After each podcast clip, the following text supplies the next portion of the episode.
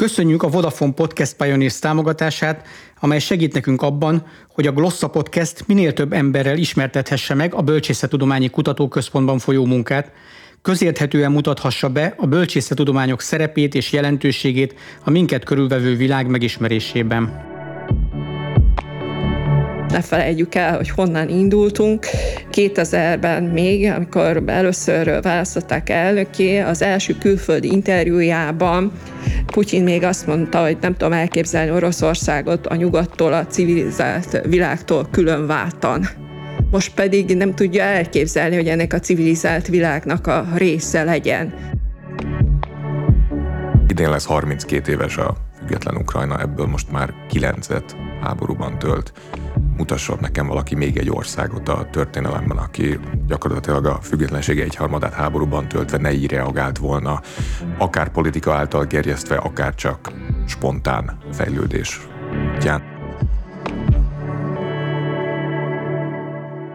Köszöntjük a Glossa Bölcsészettudományi Kutatóközpont podcast sorozatának hallgatóit. Több mint háromszázhatvanöt napja tart az orosz-ukrán háború, amely sok szempontból példátlan az ezerkilencszáznegyven utáni Európa történelmében.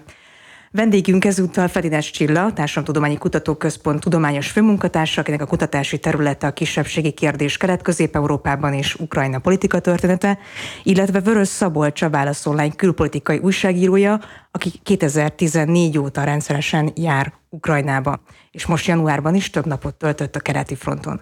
A kérdezők Szilágyi Adrian és Szilágyi Zsolt. Az első kérdés az az lenne, hogy itt a Glosszában is egy évvel ezelőtt több adást szerveztünk a diszfunkcionális ukrán államról, nemzetállamról, kisebbségek kérdéséről, és az lenne az első körben kérdésünk, hogy Csilla, te mint kutató, Szabolcs, te pedig mint újságíró, aki a terepen járt, hogyan látjátok most ezt az ukrán államot, akár a egységes ukrán nemzetállam formálódását, akár a kisebbségek kérdését, akár működését ennek az államnak, akár nem működését, szóval mit látok most így egy év távlatában? Azt hiszem, hogy rendkívüli módon előtérbe került a katonaság és a fronthelyzet mellett a civil társadalom. A civil társadalom és az önkéntesség az tulajdonképpen kitölti azt a, azokat a funkciókat, amiket az állam csak mérsékelten, vagy pedig nem tud betölteni.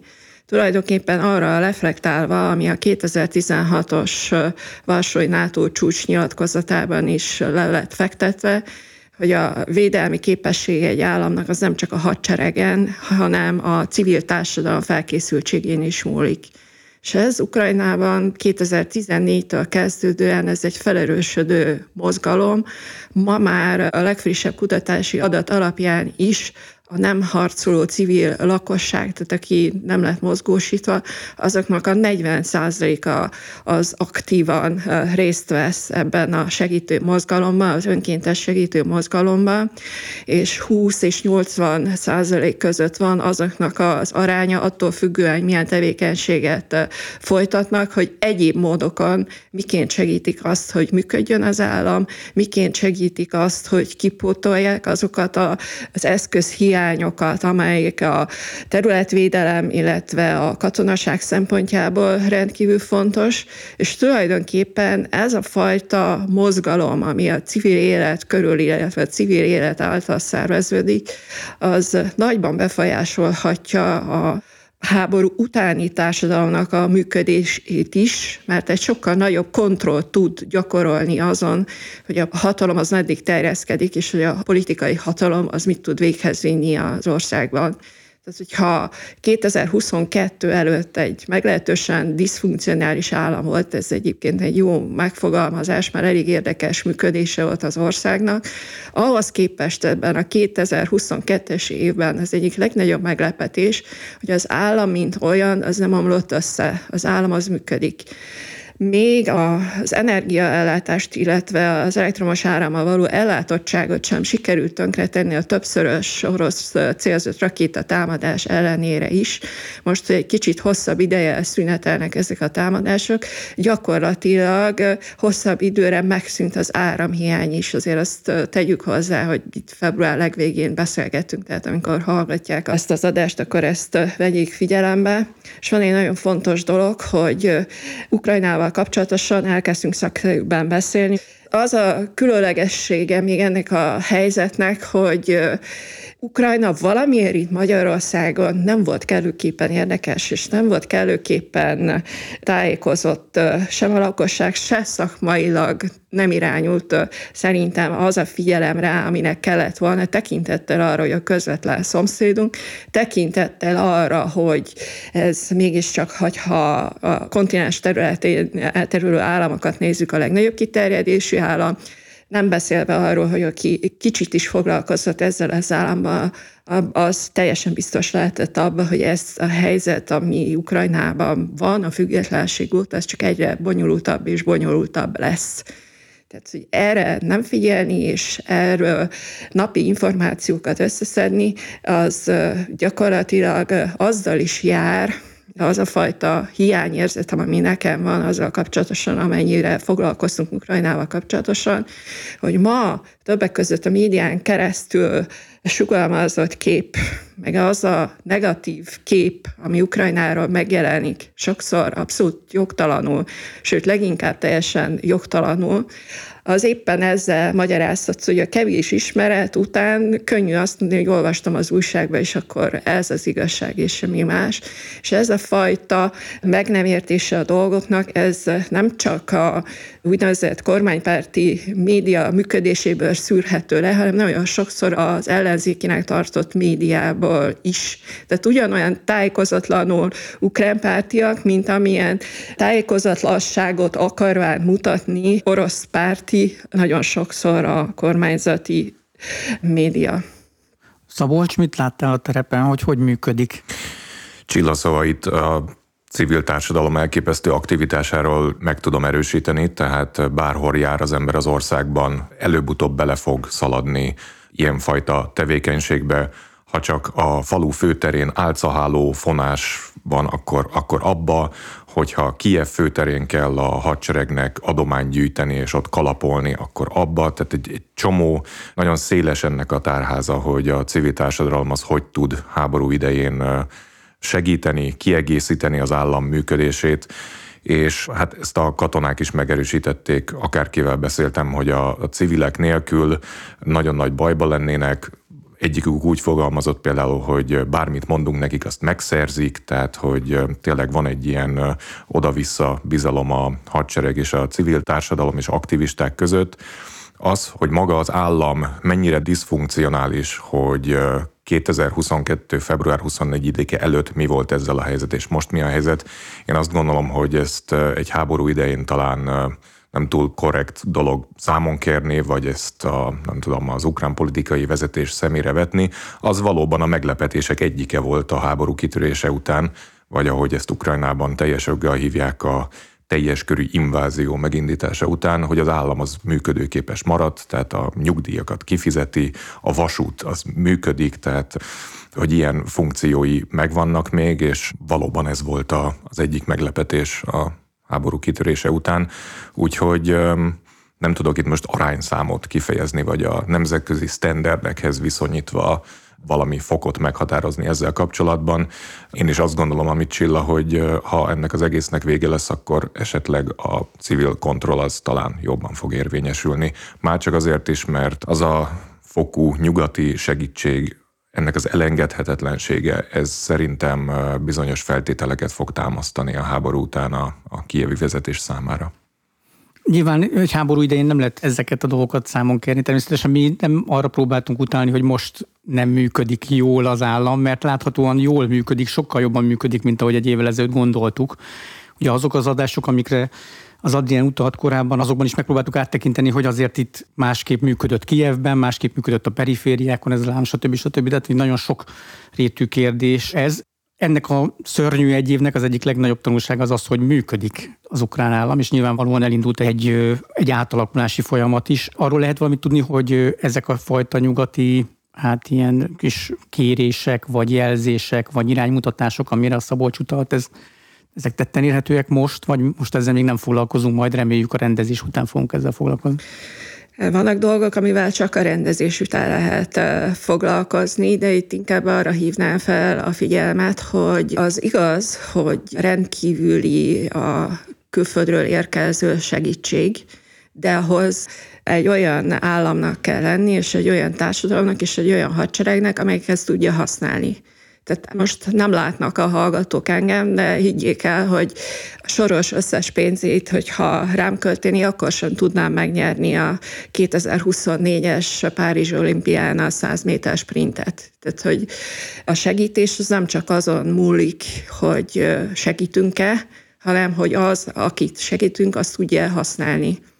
És ez a fajta együttműködés, ez abszolút működik. Többek között ez nem csak a hadseregre vonatkozó, hanem többek között az infrastrukturális rombolások gyors helyreállítására vonatkozóan is, meg a katonaság támogatásával, a fegyvertámogatásokkal kapcsolatban állandóan a katonai szakértők elmondják, hogy nem csak hihetetlen mennyiségű, hanem hihetetlenül eltérő fegyverzetet kap Ukrajna, és ezeket kell tudni használni, és nem egyszerűen csak használni kell, hanem karbantartani is kell. És mindezek a készségek, ezek valahogy léteznek, mert különben nem működne ez a dolog. Az, hogy az állam működése szempontjában nagyon érdekes az is, hogy van egy egyértelmű hatalomkoncentráció abból a szempontból, hogy Ukrajna pillanatnyilag az parlamenti elnöki rendszer, de jure, de de facto elnöki parlamentinek nevezném leginkább, de semmi más nem jelent, mint az, hogy az elnöki hivatal a politikai irányítást azt nagyon erősen a kezében tartja, de a, az általános mozgósítás és a hadiállapot ellenére, és az ezzel járó korlátozó intézkedések ellenére többek között továbbra is jelenléti parlament van, tehát a képviselők ott vannak és szavaznak. Zártabb ez a parlamentnek a működése, mert például nincsenek élő közvetítések a parlamenti munkáról, de a név szerinti szavazásnál a listát azt el tudjuk érni a parlament honlapján, hogy mi történik. Igaz, hogy konzorciálisan létrehozták az egységes hírszolgáltatást, ami azt jelenti, hogy a konzorciumban résztvevő médiákban a központi híreket azt egységesen gyártják, és minden adón ugyanazt a híreket közlik, de ettől függetlenül a konzorciumban részt vevő médiák is ugyanúgy működhetnek. Van, amelyiktől elvették a földi sugárzás lehetőségét, de a mai világban ugye ez nem probléma, ha valamit követni akarok. És különlegessége még ennek az egésznek, hogy ennek ellenére az egyébként ellenzékinek kéne lennie média is kormánytámogató, illetve a jelenlegi politikai vezetést támogató médiaként jelenik meg. Ennek ellenére nincs meg az a fajta hiányérzete az embernek, hogy nem elég sokszínű a média. Többek között korrupciós botrányok, és még a hadsereg körül korrupciós botrányok is sok esetben éppen a média oknyomozása mentén indulnak el, és ezeket nem túlsolják el, hanem foglalkoznak vele. Hogy ennek a mélyebb rétegeiről ismereteink legyenek, ahhoz békeidő kell, mert természetesen most nagyon sok minden államtitok, nagyon sok minden, ez nem lehet hozzáférni, de ez a fajta színesség, ez megvan, és többek között megvan abba is, hogy Ukrajnában is hagyják azt, hogy nagyon sok szakértő szólal meg, és ezek a lehető legkülönbözőbb véleményeket mondják el. Most ennek pszichológiai hatása is van. Mindenféle véleménynek és megközelítésnek van egy bizonyos tábora, akit lekötnek azzal, hogy akkor meg tudja ezeket hallgatni, de valahol mindezek ellenére és mindezekkel együtt megvan az az összhang, hang, ami miatt ez az egész dolog, ez, így, ez az összetartás is megvan, és ez a közös működés, ez megvan. De tegyem hozzá ezért azt a nagyon fontos szempontot is, hogy az ukránok nem szentek ugyanúgy, ahogy egyik társadalom se és senki sem, tehát nem mindenki van azonos véleményen. Itt a társadalom egészének a működéséről beszélek, és a társadalom egészének a hozzáállásáról beszélek. És ez az, ami a külföldi segítséggel együtt ezt az egész dolgot működteti. Amíg vége nincs a háborúnak, addig nyilván az általam az előbb említett, fogalmazunk úgy, elvárások, azok nehezen igazolhatók vagy verifikálhatók, de pont a Csilla által említett januári hadseregbeli korrupciós botrány kezelése mutatott rá arra, hogy talán a kijevi vezetés mutat az irányba affinitást, hogy ez ügyben azért javuljon.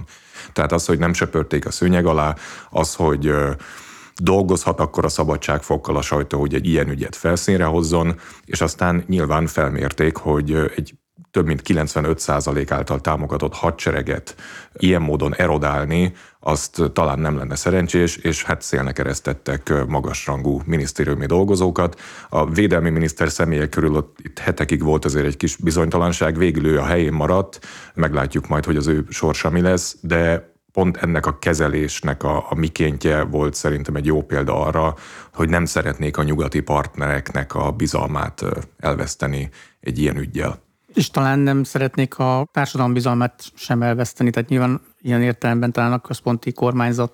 Igen, hát hogyha nagyon, valószínűleg van valami elvárás. Nagyon nyersen akarjuk lefordítani ezt a januári ügyet, ez egy háborús nyerészkedés, ami, uh-huh. ami hát finoman szólva se szerencsés egy ilyen háború közben. Közelebb a fronthoz, hogy miből és hogyan tájékozódnak ezt, hogy tapasztaltad? Tehát mint tudom, van net, működik a mobil szolgáltatás, ilyesmi. Nyilván ennek ilyen biztonsági okai is vannak, hogy esetleg nem elérhető valahol, nem használják az eszközöket, stb. stb. Abszolút, de mondjuk ilyen Starlink terminálokkal azért, azért bőven találkozik az ember. Mondom, a, a mobilhálózat működik úgy, hogy amint hát már nagyon közel vagyunk az arcvonalhoz, akkor azért lejjebb megy a térerős, sőt van, ahol használhatatlan is, de hogyha mondjuk tíz kilométerrel visszább jövünk, ott gond nélkül elérhető minden. Árnyékolni is kell az internet elérést, uh-huh. mert a nagy koncentrációról következtetni lehet, hogy hol elmásoznak nagyobb hadseregcsoportok, tehát hogy ez nem ilyen egyszerű. Tehát a kétezer-huszonkettő február huszonnegyedike előtti napon is az ukrán határnál felsorkozott orosz hadsereggel kikapcsoltatták, illetve elvették a telefonokat, ezzel kezdődött a, az egész történet. Még annyit mindenképp szeretnék mondani, hogy ez a nyugati segítséggel kapcsolatos meglátásom, hogy mi is történik most. Ugye az, hogy kétezer-huszonkettő február huszonnegyedikén kezdődött el a háború, vagy kétezer-tizennégy februárjában, ez ma már nem kérdés. kétezer-tizennégy és kétezer-huszonkettő között viszont a nyugat, illetve a nemzetközi szervezetek sem nem álltak be abba a történetbe, hogy itt Oroszországnak bármi köze lehetne a történésekhez. Azért ennek a legpéldámutatóbb esete az úgynevezett Minszki megállapodások kétezer-tizennégy őszén, illetve kétezer-tizenöt elején, a két nagy ukrán veresség után az úgynevezett normandiai négyek aláírtak egy megállapodást. A kétezer-tizennégyes megállapodás lényege az volt, hogy Kijev egyezzen meg az úgynevezett szakadár megyékkel. A második megállapodás lényege pedig egy óvatos javaslat volt, hogy ezt milyen módon tegyék meg, és miután nem történt semmi, tulajdonképpen semmilyen előrelépés, azután jöttek elő az úgynevezett Steinmeier formulával, az akkori német külügyminisztérről, ma ő az államfő lett elnevezve, aki azt mondta, hogy népszavazást kell tartani minden körülmények között, mindegy, hogy ki ellenőrzi őket. Kijev kifogása Minszkkel kapcsolatosan folyamatosan az volt, hogy a keleti megyékben a háborús helyzetet és magának a háborúnak a kirobbantását is azt orosz zsoldosok támogatásával történt. Ez gyakorlatilag már akkor lehetett tudni, maguknak a zsoldosoknak, egyébként az orosz sajtóban is megjelent nyilatkozataiból, de a nemzetközi szervezetek is és a nyugat is ezt valamiféle szemérmességgel kezelte azt, hogy Oroszországot harcoló félé tegye. És ez tulajdonképpen egy, teljes egyértelműséggel csak az ukrán jogszabályokban jelent meg, ahol Oroszországot agresszornak nyilvánították, és így gyakorlatilag nem lehetett dűlőre vinni a keleti megyékben a helyzetet, mert népszavazást azt ugye lehet tartani, de Kijev az ragaszkodott, hogy miután az orosz fegyveresek kivonulnak, és csak a helybeli lakosság, esetleg a tiltakozó lakosság is jelen van.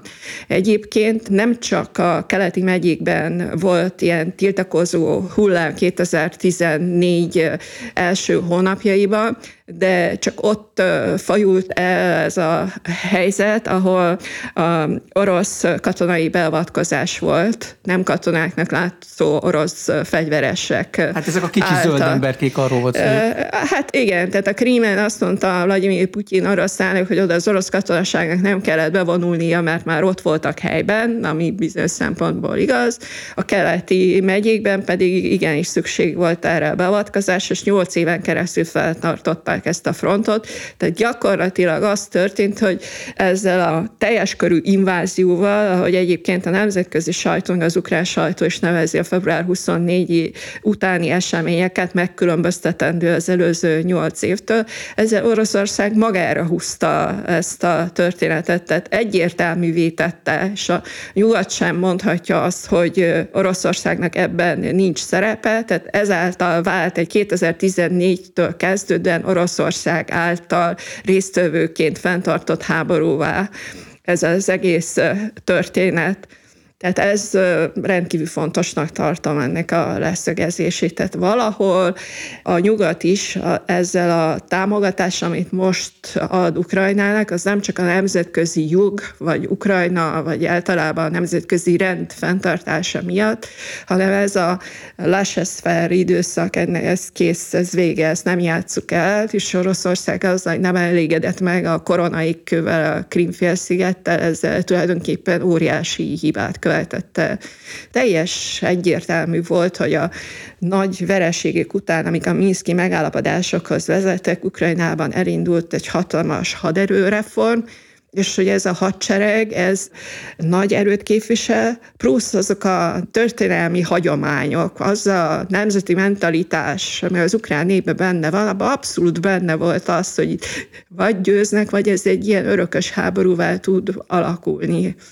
Itt Oroszország számára nincs keresnivaló, és pláne úgy nem, hogy nem azért nem volt utánplótása az orosz hadseregnek az invázió elindulásakor, mert hogy Oroszországban kevés volt a benzin például, hogy mondjak valami nagyon banális dolgot, hanem tényleg arra készültek, hogy ezt néhány nap alatt el lehet érni Kijevet, és teljesen fölösleges bármilyen utánpótlásra számítani. Arról, hát ez olyannyira így van, amit mondasz, hogy ugye, ha én egy évvel ezelőtt megkérdeztem volna a honfitársaink jelentős részét, akkor nem tudták volna, hogy van egy háború Ukrajnában szerintem, vagy legalábbis ilyen nagyon sejtelmes fogalmaik lettek volna róla, ha egyáltalán. Két-három havonta megkérdezték a, a magyar médiában, hogy akkor most Ukrajnában háború van, ez körülbelül nyolc éven keresztül.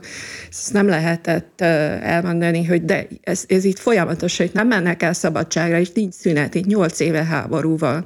És a háborúval kapcsolatosan még arra térjünk ki, az így rendkívül fontos, mert ez egy állandó posztulátum, hogy Ukrajna gyakorlatilag kiprovokálta az orosz beavatkozást azáltal, hogy tizennégyezer embert gyilkoltak meg a Donbászon.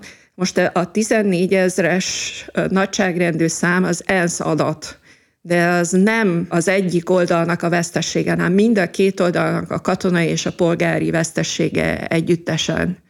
A szemben álló feleké, de a szemben álló felek az nem a Kijevvel szemben álló civilek és az ukrán hadsereg, hanem az orosz zsoldosok által támogatott helyiek és az ukrán hadsereg közti szembenállás. És hogyha azt nézzük, hogy milyen erőt tudott kifejteni Kijev az invázió kezdete után, gyakorlatilag az a viszonylag kicsi terület, amelyik a nyolc év alatt orosz ellenőrzés alatt volt, annak a felszámolása nem igazán került volna különösebb erőfeszítésbe vagy időbe, hogy ha Ukrajna valóban le akarta volna rohanni ezt a területet, hogy katonailag akarta volna megoldani ezt a kérdést. De semmiképp nem akart saját civil társadalma ellen katonai erővel való beavatkozást elkövetni.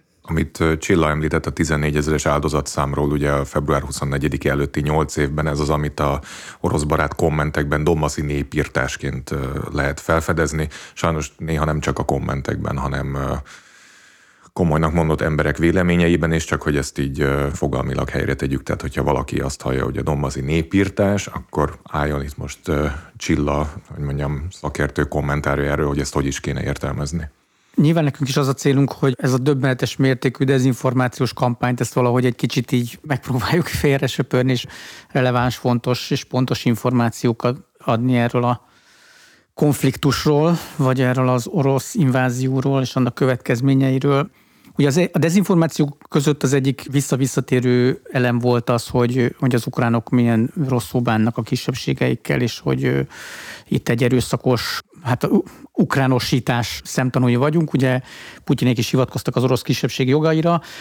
Ezzel talán nem foglalkozott elég sokat, meg elég jól a, a nyugat. Ez egyfajta ilyen biztonságpolitikai kérdésé is vált talán ebben a kontextusban most már, hogy itten lehet arra hivatkozni, hogy én bemegyek valahova, és a, a sajátjaimat idézőjelben megvédem. Mi a véleményetek erről, hogy ez milyen módon változott az elmúlt egy évben? Nyilván az ukrán álláspont ezzel kapcsolatban is, mit tapasztalunk esetleg a terepen, hogyha vannak ilyen tapasztalatait, Szabolcs? Hát akkor hadd kezdjem a tereppel, tehát azt tapasztaljuk, hogy Ukrajna áll, és az orosz anyanyelvű régióiban sem sikerült az az áttörés, amit a háború megindításával február huszonnegyedike után remélt az orosz vezetés. Tehát, hogy ez, hogy itt felszabadítjuk a, a sajátjainkat és a testvéreinket, akik a, itt az úgymond a fasiszta elnyomás alatt szenvednek, hát ezzel szembe jött a valóság, amikor mondjuk Harkiv egy szinte teljesen orosz anyanyelvű nagyváros, másfélmilliós város ellenállt az orosz nyomulásnak, de hozhatnánk Herszont, hozhatnánk más orosz anyanyelvűekkel többségében bíró városokat és területeket. Tehát ez, hogy itt ez az ilyen direkt kapcsolás, hogy valakinek orosz az anyanyelve, az már rögtön Oroszországhoz szeretne csatlakozni, és az Orosz Föderáció útlevelét szeretné használni, és Vlagyimir Putyinra szeretne szavazni az egységes Oroszország párt listáján, az hát finoman szóval között vannak még rétegek, és ezeket a rétegeket most nagyon jól felfedte ez a háború. Én hiszek a tudományban, az elmúlt harminc évben soha olyan szociológiai felmérés nem történt, amelyik azt mutatta volna ki, hogy Ukrajnának bármelyik néprétege, vagy bármelyik régiója ukrán ellenes, vagy állam ellenes lenne. Ők ugyanúgy azokat nem szeretik, akiket mi magyarok nem szeretünk, a bevándorlókat, meg az ázsiaiakat, afrikaiakat, és a többi, de azt, hogy ukrán ellenes, vagy állam ellenes, ez soha nem volt kimutatható.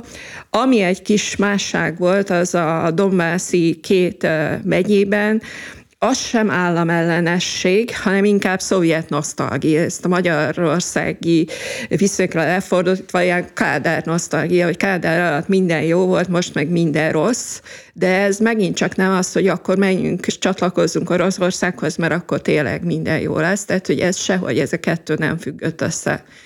Most, hogy hány orosz lakosa volt Ukrajnának, nyolc és tizenöt millió közötti számokat lehetett hallani.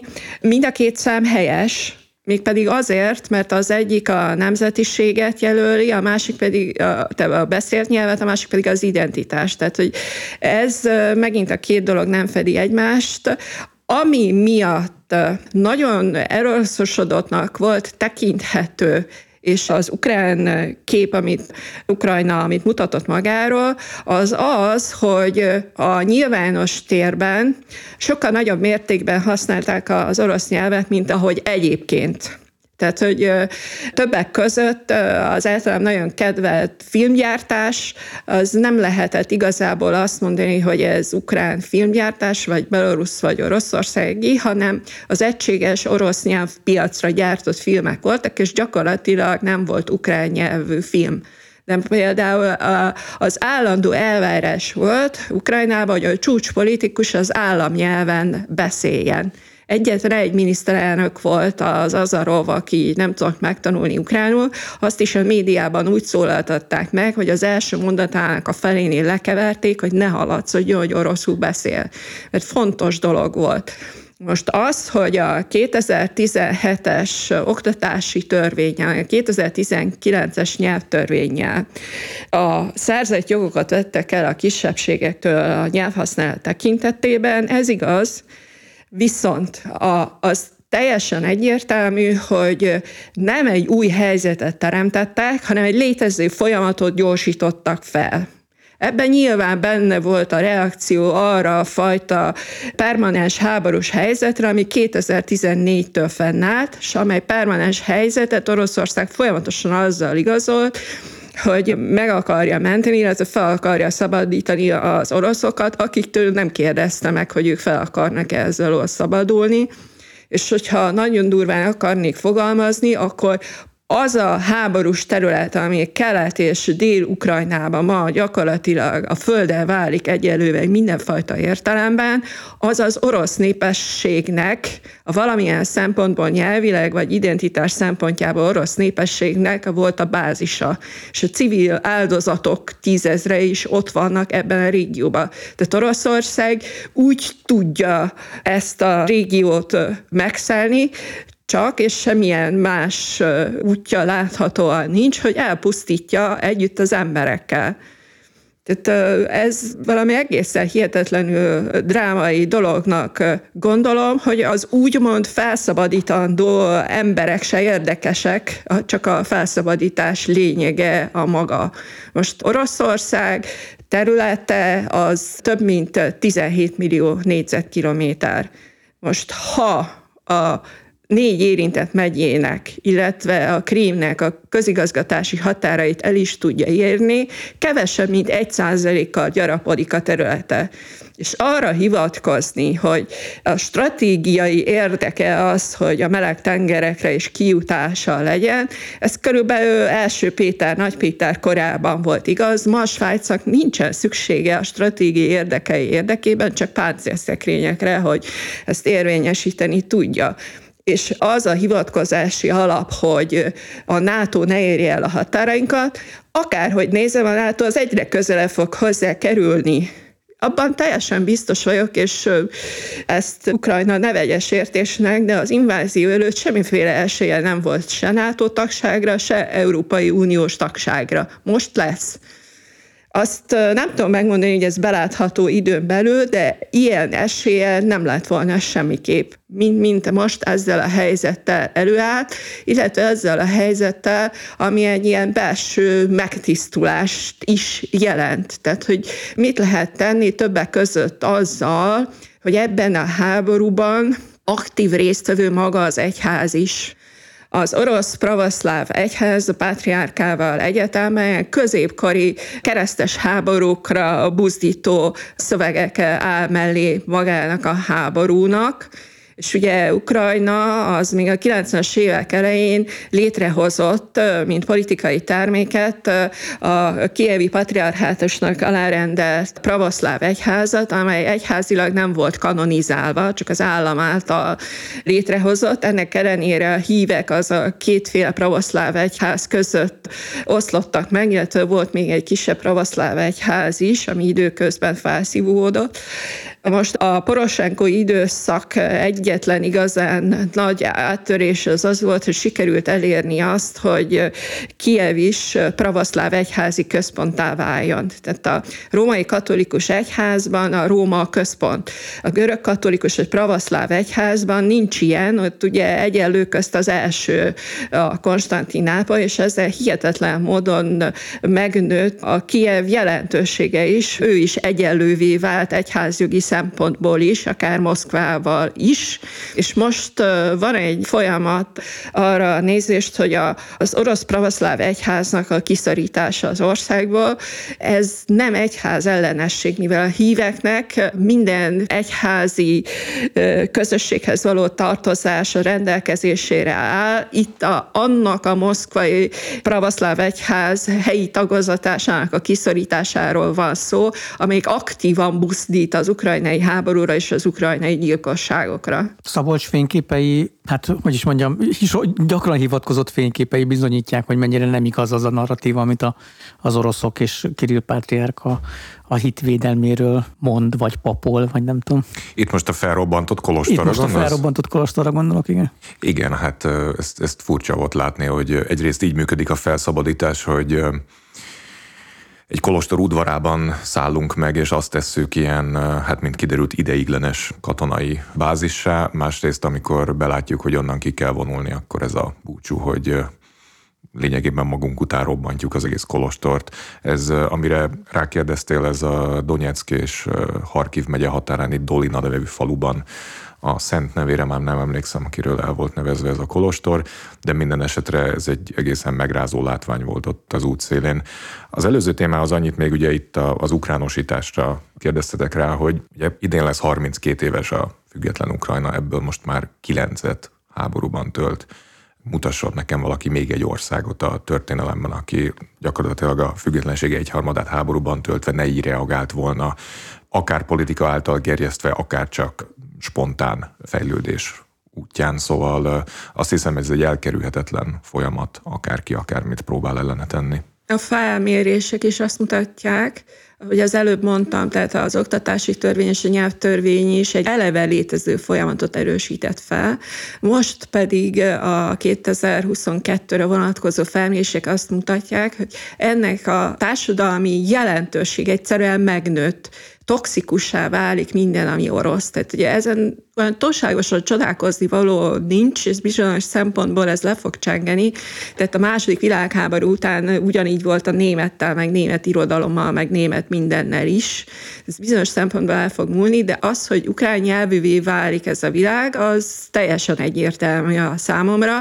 Azért ne felejtsük el, hogy a Ukrajna lakosságának kilencvenhat százaléka szláv. A szlávok, akik eleve az iskolában tanulják az államnyelvet is, nekik az áttérés az nem akkora probléma.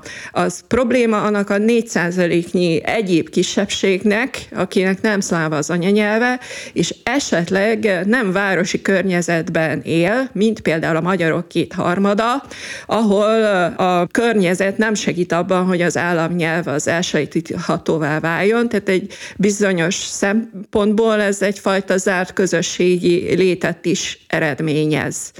Ez az egyik dolog. Másik dolog az, hogy a kétezer-tizenhetes oktatási törvény ugye kétezer-tizennyolctól lépett életbe, kétezer-tizenhetes statisztika szerint, most a hajszálpontos számoknál nem emlékszem, nem emlékszem, de a nagyságrendileg összesen tizenötezer körüli iskola volt Ukrajnában.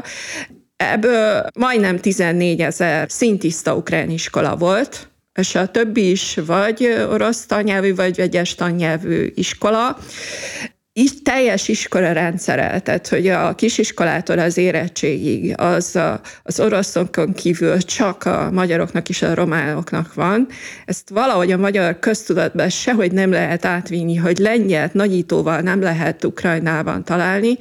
Az eddigi egyetlen népszámlása kétezer-egyes szerint. A lengyelek lélekszám az körülbelül ugyanannyi, mint a románok és a magyaroké, de a lengyelül beszélő lengyelek aránya már akkor is tizenkét százalék volt, kétezer-tizennégy után pedig gyakorlatilag elfogytak a lengyelek, mert a Lengyelországban menekülők, meg munkavállalók között is nagy arányban voltak, tehát nekik nincs iskolarendszerünk, azt hiszem összesen valaha is egy iskolájuk volt, nem azért, mert el voltak nyomva, hanem nem volt kinek iskolába járni, nincsenek lengyel nyelvű gyerekek. Kicsit fordítanék a beszélgetésre, mert nyilván sok beszélgetésben előkerültek a történeti előzmények, államtörténet, politikatörténet, kisebbségtörténet, de amiről talán kevésbé, és itt nyilván Szabolcsnak a munkája is, a képek, a fotók, a kiállítás, tehát hogy milyen a háborúnak a hétköznapjai, és milyen az ünnepnapja, mert ugye az ortodox karácsonyon is kint voltál, illetve hogyan lehet megszokni valójában a megszokhatatlan. Tehát gyakorlatilag ugye álló háborúról szólnak a híradások, mindennapi életüknek a része az, hogy, hogy háború van. Mesélsz nekünk erről, hogy így hogyan kell ezt elképzelni innen nagyon messziről, mert hogy nyilván nincsen tapasztalatunk ebben, hogy milyen minden nap így ébredni, így kelni és így tervezni, és úgy tűnik, hogy elég hosszan így tervezni. Elmondtam már ezt pár helyen, de azt hiszem, hogy itt is muszáj, hogy úgy képzeli az ember innen Budapestről, és akár, hogy, hogyha Záhonynál átmegy a Tisza hídon, akkor, akkor rögtön ott bombák, bombák fognak a fejére hullani, és, és ott rögtön megvilágosodik arról, hogy egész Ukrajna területén mi folyik, és ott az első ember el fogja neki mondani, hogy ezer kilométer alarrébb tulajdonképpen valós időben mi történik. Ez messze nincs így. Egyrészt bár most a tavaly február huszonnegyedike előtti szintnél jóval hosszabb frontszakaszon vannak harcok. de ez még Ukrajna területének messze nem egésze, tehát egy, ez, ez egy töredéke. Tehát az ország nagy részében ebből napi szinten semmit nem érzékelnek, ha csak nem mondjuk egy infrastrukturális rendszerre mért támadás után elmegy az áram, és azt két nap, három nap mire helyre rakják. Ugyanúgy vannak áruk a boltokban, ugyanúgy mennek a buszok, ugyanúgy közlekednek a vonatok. Legutóbb, mikor Kijevből jöttem vissza Munkácsra, kettő percet késett a vonat a tudom, tizenhét órás menetidőhöz képest, tehát hogy konkrétan ott voltunk akkor, amikor az írva volt a menetrendben. Szóval tényleg, ha álmunkból fölébresztve és az elmúlt egy évet átadodva megyünk át, olyan sok minden nem fog feltűnni, hogyha tényleg ezt nem keressük tudatosan. Nyilván teljesen más a helyzet Kelet-Ukrajnában, ahol elaludni se nagyon lehet úgy, hogy ne hallaná az ember az ágyúzajt, és nem nagyon van olyan épület, ahol ne lennének homokzsákok, vagy az ablaka már ne lett volna kitörve, és ahelyett ne egy falemez lenne az ablak helyén. Szóval, hogy itt szükségképpen változnak régióról régióra ezek a háborús mindennapok, és hát ami mindig meglep egy ilyen háborús helyzetben, hogy még a legdurvább helyeken is mennyire alkalmazkodóképes a lakosság. Ugye ez már eleve egy olyan lakosság, amelyik az elmúlt nyolc évben, vagy most már kilencedik évben úgy döntött, hogy nem megy el onnan, és még az elmúlt egy évben sem gondolta meg magát. Nyilván ezek többségében idős emberek, tehát azért a családosok már rég nincsenek ott, és rég ez, ez egy tulajdonképpen halott régió. Amikor például Bakhmutba voltam január közepén, akkor mondták ott nekem, több számot hallottam, a minimum szint az ötezer ott maradt civil, de volt, aki azt mondta, hogy kilencezer, ugye ez a hetvenezerből értendő, nekem ez még így is egy óriási szám volt, de, de hogy ezek abból a mintából levéve, amit én ott láttam mondjuk ilyen melegedő pontokon, ahol az emberek a telefonjaikat még tudják tölteni, ahol élelmet tudnak vételezni, ahol nem tudom, van meleg víz, mert ott egy generátorról megy a, az ehhez szükséges technika. Szóval, hogy ott is hát ilyen nyugdíjaskorú emberek, akik valahogy úgy vannak vele, hogy engem most már hagyjanak békén, én innen nem megyek, és a házamban maradok, akármi is történik. Tehát nyilván, akinek gyereke van, az ezt nem teheti meg, és ezért aztán velük ezen a területen már nem nagyon találkozik az ember. Szóval tényleg engem ez lepett meg, hogy egy ilyen brutális környezetben is az emberek oda járnak ebbe a melegedőbe minden nap, és nem feltétlenül azért, hogy megmelegedjenek, hanem hogy egymást lássák, és egymással beszéljenek, és ezt a ilyen traumát egy picit, picit ott oldják magukban, de hogy nem nagyon tud előállni olyan helyzet, amit így az emberi találékonyság meg leleményesség ne tudna valahogy áthidalni. Ez nekem mindig egy nagy rádöbbenés háborús területen.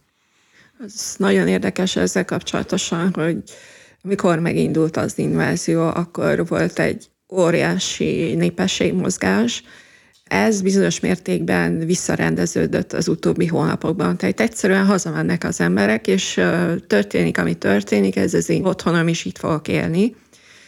Annak ellenére, hogy a szociológiai felmérésekből azt lehet látni, hogy egyre többen mondják azt, hogy nem terveznek, mert ez nem tervezhető, ez a fajta élet, ami itt zajlik, de ez nem jelenti azt, hogy bármit is feladunk, csak nem képzeljük el azt, hogy mi lesz fél év múlva, meg akár egy hét múlva is, hanem élünk és kitartunk, tehát ez a fajta mentalitás jelentős mértékben jellemző, mindamellett, hogy ma már minden harmadik ember olyan módon is érintett a háborúba, hogy valaki valamilyen módon közvetlenül is részt vesz benne. Tehát vagy mint katona, vagy mint területvédelmis, vagy mint rendőr, tehát bármilyen, vagy katasztrófa elhárító. Tehát hogy gyakorlatilag ez már minden családban és mindenhol ott van.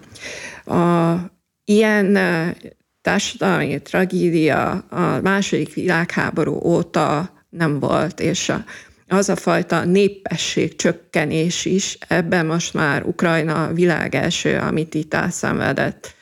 És ez egy régóta tartó folyamat, mégpedig ezerkilencszázkilencvenháromban volt a legnagyobb lélekszáma az országnak, akkor ötvenhárom millió körül volt. Most a kétezer-tizennégy után már nehezen lehetett detektálni, hogy mennyi a népesség. Általában negyvenkét millió körül itt lehetett a hivatalos forrásokban olvasni, illetve találkozni ezzel a számmal, de az nem volt mindenki számára egyértelmű, hogy ebbe beleértett a dombászi megszállt területeket és a Krím-félszigetet is, tehát azt jelenti, hogy a háború által akkor nem érintett területek lakossága az már negyven millió alatt volt, és most pedig ugye legalább nyolc millió ember, aki külföldre menekült. Körükben is vannak felmérések azzal kapcsolatosan, hogy egyharmaduk mondja azt, hogy egész biztosan vissza fog térni az országba, de minél tovább húzódik a konfliktus, annál kisebb lesz azok a száma, akik megint meg akarnak mozdulni, mert bizonyos idő után mégiscsak elkezdődik valami újfajta élet, és valami olyan életbe kellene visszamenni, ami nincs. És itt már valamit mégiscsak teremtettünk, ha más nem, van a fejem fölött valami, vagy dolgozom, vagy akármi, tehát a konfliktus elhúzódása az sehogy sem érdeke senkinek, de ez nem az embereken múlik. Az teljes tévedés, hogy itt Magyarországon azt mondjuk ahhoz, hogy meg tudjuk védeni a békét, ezért erős hadsereget kell építeni, a szomszédban pedig azért, hogy béke legyen, tegyék le a fegyvert. Tehát a Oroszország az, hogy hetente mást gondol arról, hogy mi a háború célja, vagy mit is akar igazából, az is jelzi azt, hogy itt ez egy nagyon dinamikus folyamat, és amit képes, azt annak az elérésére valóban törekszik, és kétezer-huszonegy decemberében azt még senki nem mondta vissza, amikor ugye az fenyegetőzött Moszkva, hogy a NATO az az ezerkilencszázkilencvenhetes határok mögé vonuljon vissza ezzel a kérdéssel, ugye akkor most mit kezdjünk. És az sem járható út, hogy ez egy harmadik Minszk, tehát egy ismételten csak egy befagyott konfliktus zóna lenne, mert azzal megint nem oldunk meg semmit, az megint csak egy erőgyűjtés, és azért ne feledkezzük el, hogy Oroszország egy elképesztő méretű és hatalmas katonai potenciállal rendelkező ország, hatalmas katonai potenciál, bár a korszerűségéről arról lehet vitatkozni, de sajnos a szovjet fegyverarzenál az kifogyhatatlan. A modern technológia az, ami szűkös és amihez nem értenek, és ezzel kapcsolatosan volt egy érdekes megjegyzése szerintem Vladimir Putyinnak a parlamenthez, az orosz dumához intézett február huszonegyediki beszédében, azzal kapcsolatosan, hogy ugye gyakorlatilag alig beszélt a háborúról, feszültségcsökkentést azt úgy gondolta megoldani, hogy szociális intézkedéseket jelentett be, és külön foglalkozott az informatikával. Tehát nyilván az problémát okoz, hogy a korszerű technológiák az mit jelentenek. Tehát a szovjet időszakban az volt a szovjet iparnak a jelszava, hogy utolérni és megelőzni Amerikát, ez csak a fegyverkezésben sikerült, semmi másban nem. Óriási fegyverarzenált hoztak létre, és maga az egyéb ipari, illetve mezőgazdasági termelés ehhez képest rendkívül szerény volt a világ fejlettségéhez képest.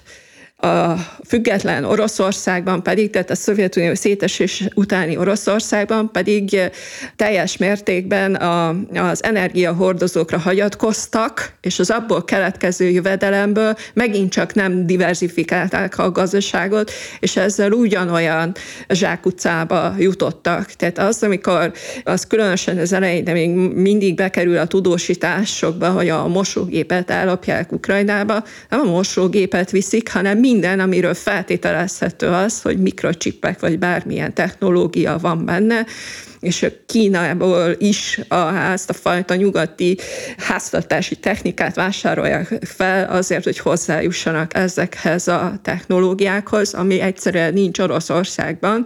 És a teljes Oroszország utálat, ahogyan, tehát a kollektív nyugatra helyezi most már át azt a szerepet, hogy velük harcol és velük áll szemben, Ezt ugye az északi féltekén nem tudja eladni, de a déli féltekén sajnos ezt nagyon nagyszerűen tudja terjeszteni, ezt a fajta ö, ideológiát, de ez egyfajta vízválasztó is. Tehát a február huszonegyediki beszédben az is benne volt, amit kétezer-nyolcban, amikor először szembefordul a nátóval és a nyugattal a Koszovó kapcsán, hogy el lehet-e ismerni Koszovót, akkor sokan azt a beszédét úgy értelmezték, hogy Oroszország, hogyha nem tudja érvényesíteni a saját meglátásait a világpolitikában, akkor szuverén szigetté válik.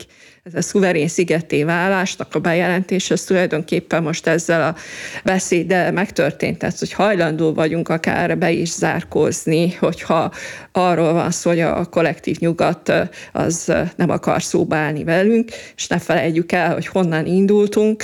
kétezerben még, amikor először választották elnöké, az első külföldi interjújában Putyin még azt mondta, hogy nem tudom elképzelni Oroszországot a nyugattól, a civilizált világtól külön váltan. Most pedig nem tudja elképzelni, hogy ennek a civilizált világnak a része legyen. Tehát mindent beáldoz azért, ami egy tulajdonképpen egy több száz éves katonai doktrína, ami ugyanúgy nem modernizálódik, ahogy technológiailag, amint látjuk, az orosz fegyverzet sem fejlődött olyan szinten, hogy itt Ukrajna elsöprése a számára elérhető cél legyen.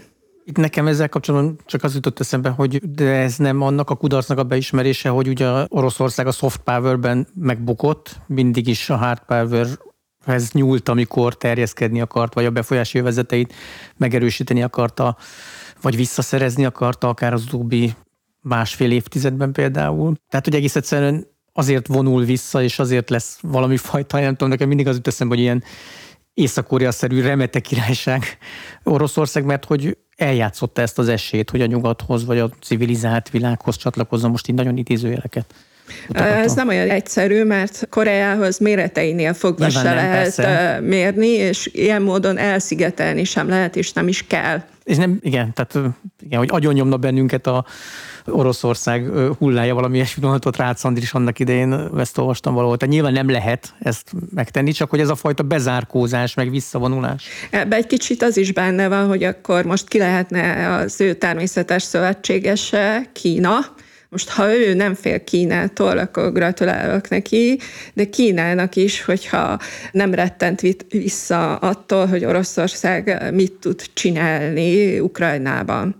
Tehát igazából Kínának sem érdeke az, hogy egyedül álljon szembe az Egyesült Államokkal, vagy az úgynevezett kollektív nyugattal, tehát hogy Oroszország túlságosan meggyengüljön, de Oroszország sem járna jól azzal, ha Kínához túlságosan közel kerülné, tehát sziget szerepet ezt valahogy így is el kell képzelni, de az, hogy maga Oroszország belülről megrendüljön, az egy meglehetősen elképzelhetetlen dolog, azon egyszerű oknál fogva, hogy ez egy másfajta társadalom, egy piramisztörűen felépített társadalom, amit a sok ezer éves történelem, földrengés és viharok és nem tudom micsoda, azok a piramisok állnak és kész.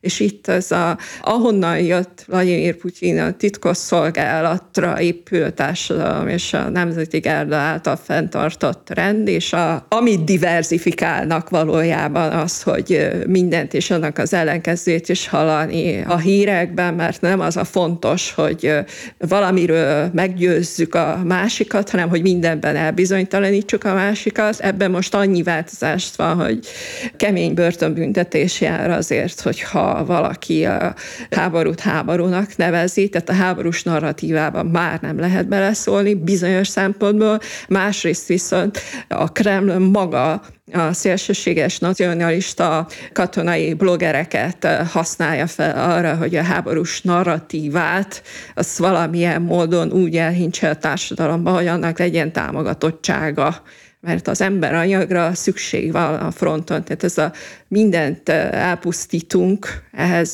emberre van szükség, és tulajdonképpen ez a, a teljes értelmetlenségét és a teljes tragédiáját ennek a történetnek. Mit fog elérni ezzel Oroszország azon kívül, hogy elpusztítja azt, amit ő orosznak gondol? De az, amit kérdeztél az orosz soft power-rel kapcsolatban, az egy költői kérdés, tehát hogy... Annak, ez, annak szántam. Ez, ez, ez senkinek nem vonzó. Tehát az egyszem Belaruszt, amit ilyen katonai függésben tart, és kétezer-húsz óta a féle vazallusává tett, azon kívül hát már olyan nagyon sokszoros szövetséges nincs, és majd egyébként a háború egyik érdekes következménye lesz, hogy a közel-külföldnek nevezett Oroszország körüli posztszovjet világ az, az merre fog tartani. Tehát amikor azt látjuk, hogy már egy tadzsik elnök is veszi magának a bátorságot, hogy Putyinnak beszóljon, és nem tudom, Örményország is megfogalmaz kritikus hangokat, úgy, hogy egyébként orosz békefenntartók garantálják, hogy Karabaknak maradékát ne veszítse el, azt a maradékát, ami ugye a kétezer-húsz őszi háború után megmaradt. Szóval ez nekem nem tűnik egy nagyon vonzó ajánlatnak. Ez az Oroszország kép a, a volt posztszovjet országokban a picit távolabbra eső területeken meg végképp nem. Hát Kazaksztánban is, ugye most már a kazak elnök is, hát igen. Ő, hogy is mondja, bizonytalanságát fejezi ki ezzel az hát orosz kapcsolatban. Hogy mondjam, tehát az egyszerű orosz állampolgár se hiszem, hogy nem tudom, a kazasz cseppére vágyik nyári vakációra, hanem esetleg a, a francia rivérierára, az állítólag romlott nyugatba. A Belorusszia betagozódás az nem kétezer-húsztól kezdődik, ez a belorusz-orosz szövetségi állam, ez évtizedek óta létezik, csak korábban ezt felhoztam, akkor mindig kirögták vele, hogy ugyan nem számít ez az egész dolog, de hogy is nem számít. Tehát a Belorusszia gyakorlatilag tökéletesen orosz nyelvű, és egy orosz provinciaként működik. Egyetlen dolog van, amiben Lukasenka megőrzött valamilyen függetlenséget, és ez számomra ez rejtély, hogy hogyan, az, hogy van az úgynevezett kollektív biztonsági szervezet, ez a keleti NATO, amely egyes posztszovjet államok tagjai ennek a katonai szövetségnek, többek között Belarus is, de általában ennek a szervezetnek a katonai beavatkozása az névlegesen kollektív hadseregként történik, bár gyakorlatilag szinte csak a orosz katonaság képviseli, a beloruszok viszont ilyesmikben soha nem vettek részt. Tehát ezt Lukasenka mindig ki tudta kerülni, és most is, tehát, hogy a, a terepet nyújtja az orosz haderő felvonulásához, valószínűleg a katonai raktárait is kiürítik, a katonai bázisait használják, de embert még mindig nem adott hozzá, sőt, Ukrajnába a beloruszok harcolnak az oroszok ellen, és az úgynevezett partizán mozgalom az belorusz területén is létezik. Most legutóbb a legnagyobb katonai repülőtéren egy orosz felderítő repülőgépnek a megsemmisítés, és majdnem biztos, hogy ez ilyen belorusz diverzáns akció, saját belső diverzáns akció volt. Ennek ellenére még azt is érdemes megemlíteni, hogy például mi van Csihanuszkájával, tehát a külföldön lévő ellenzéki vezetővel, aki például többször bejelentkezett, hogy Kijevbe is szeretne ellátogatni, de ő, mivel menekült is, és ellenzéki politikus is, tehát eleve neki a jogi státusza az érdekes, tehát ahhoz meghívás kellene Kijevből, hogy betegye az országba a lábát, de ezt így nem lehet. Tehát a, a Lukasenkának ezt a fajta szuverenitását, hogy katonát még nem adott a háborúba, ezt valahogy hímes tojástként kell őrizni. Bármilyen őrültségnek is hangzik, hogy pont ezt nem teszi meg, eddig nem tette meg soha. Ez nem most ebben a háborúban, hanem egyikben sem. És érdekes egyébként, hogy szóval ő nem egy buta politikus, tehát egyrészt kilencvennégy óta van hatalmon, azért ehhez kell némi eszköztár, de hogy nagyon-nagyon következetesen és hónapok óta beszél arról, hogy Minszkben lenne jó ismét amerikai-orosz csúcs találkozót tartani a háború lezárása érdekében. Ha ez létrejönne, azzal indirekte elismernénk az ő legitimitását, amit ugye kétezer-húsz augusztusa óta kérdőjelez meg az egész nyugat. Úgyhogy ezt ilyen módon is érdemes kezelni, hogy ezzel gyakorlatilag a Vilniusban meg nem tudom hol élő ellenzékiek gyakorlatilag hátba lennének lőve. Ez az orosz ellenzék szempontjából is ugyanez a helyzet, mert külföldön nagyon sok orosz ellenzéki van, de ők saját maguk is mindannyiszor elmondják, hogy országon belül gyakorlatilag semmilyen befolyásuk nincs. Külföldön tudnak hát hangot meg adni az elégedetlenségnek, és kb. Ennyi. Ugye amikor azt mondjuk, hogy orosz ellenzék, akkor egy ilyen homogén csoportra gondolunk, hát egymás szinten néha jobban utálják, nem tudom, a Navalnyi versus Hodorkovszki kör, szóval igen, igen. Ez, ez nem egy ilyen egybekezelendő embercsoport. Mindenki azt szeretné, hogy vége legyen ennek a szörnyűségnek, akik erről gondolkodnak, meg van egyfajta történeti tapasztalatuk, nyilván valami fajta megoldást elképzelnek erről, kíváncsi lennék a Csilla véleményére, és arra is kíváncsi lennék, hogy ha a terepen jár az ember, akkor, és ez szóba kerül, akkor mit azt mondanak, azt mondják, hogy addig, amíg az oroszok el nem mennek, is kész. Nem, addig, amíg mindent vissza nem szerzünk. Amin... Tehát ez, ez, ez nem csak a politikai deklarációk szintjén működik, hanem ez mindenki így ez gondolja. A hétköznapok, hogy ez? Igen, és hát most katonai szakértőket hallgatva általában az a, hogy mondjam, konszenzus van, hogy várjuk meg a nyár elejét, hogy az addigra beérkező nyugati harckocsi kontingenssel mire lesznek képesek az ukránok, ha tényleg sikerülne nekik az, amit most a legtöbben valószínűsítenek, hogy a délkeleti területen kettévágni a Mariupolt és a Krímet összekötő február huszonnegyedike után elfoglalt részeket, hogyha ezt ketté tudnánk válni, és a tengerpartig kiérnének, akkor mondjuk Herszon megye keleti részét, illetve Zaporizsa megye nyugati részét, hát egészen könnyen utána fel tudnák szabadítani, és az igazi nagy kérdés akkor lenne, hogy mi lesz a Krimmel, ha odáig eljutnak. Ez, hogy mindent vissza... Zelenszkij bedobta a Krimet is most egy pár nappal ezelőtt. Nem tudom, hogy ez retorikai fordulat-e, vagy pedig egyszerűen hazabeszél. Nyilván ő is a saját polgárainak beszél. Világos, ezeket... én, én nagy barátja vagyok a negyvenöt utáni nemzetközi rendnek, de azt kevéssé valószínűsíteném, hogy a, a Krím az katonai úton vissza fog kerülni Ukrajnához. Hát... Um... Korábban is mindig azt mondtam, hogy a Krím nem lesz ára a békének. Most nem vagyok ennyire biztos benne, de az továbbra is áll, hogy a Krímet azt nem lehet katonailag lerohanni és elfoglalni. Tehát, hogy ez teljes képtelenség akkor is, hogyha ez nem tudom én milyen méretű háború. Először is ott a nagyvárosok miatt ismert tűt nem lehet már lejteni az orosz védvonalak miatt, és a haditengerészeti flotta, tehát túl sok minden katonai van.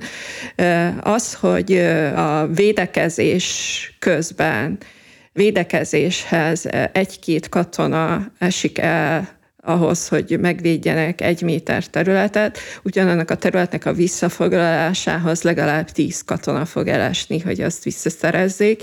Na most ezt abban a pusztaságban, amit a Donbass jelent most pillanatnyilag a védvonalaival együtt, na most a Krímen ez nem, nem működik. De itt van még egy dolog, hogy Oroszország azt mondja, hogy a Donbaszt akarja ugye felszabadítani, ami már gyakorlatilag a földet egy erővel, és lakosság az gyakorlatilag hát megfoghatatlan. Hogy mit jelent az, hogy helybeli lakosság, illetve a Krímre van szüksége. Na most a Krímen azt elmondhatja, hogy az volt az egyetlen olyan régiója Ukrajnának, ahol orosz többség volt, de ez az ezerkilencszáznegyvenöt utáni szovjet betelepítésnek az eredménye, miután a második világháború végén a teljes tatár lakosságot azt kitelepítették onnan. Viszont a Krím önmagában nagyon hasonlatos Izrael területéhez, tehát hogy tengerrel van körülvéve, de nincs édesvíz. Tehát gyakorlatilag a szárazföld nélkül fenntarthatatlan és működtethetetlen. Az úgynevezett Kercsi híd az nem csak egy közúti és vasúti hídet jelent, hanem a tengerfenéken közmű ellátást is, többek között a vízellátást is onnan biztosítják. Tehát, hogy ha ezt a szárazföldi összekötetést ismételten el tudják vágni ukrán részről, akkor az okozhat olyan problémákat Oroszország számára, ami olyan nyomás alá helyez, ami igenis tárgyalási alappá változtatja a Krím-félszigetet. Na most akkor itt jön a következő kérdés, hogy a Donbaszt azt megbeszéltük, a Krímet azt megbeszéltük, és akkor miért kell neki a Herszon meg a Zaporizsja?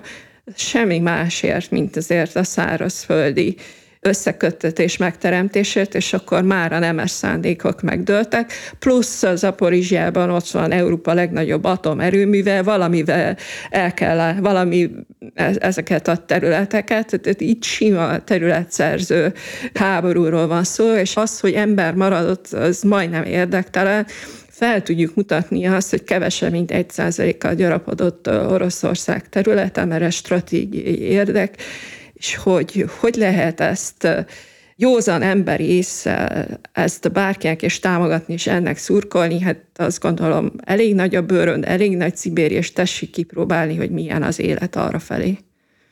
Ez a végszó. Köszönjük szépen a beszélgetést. Köszönjük szépen. Szívesen. Mi köszönjük.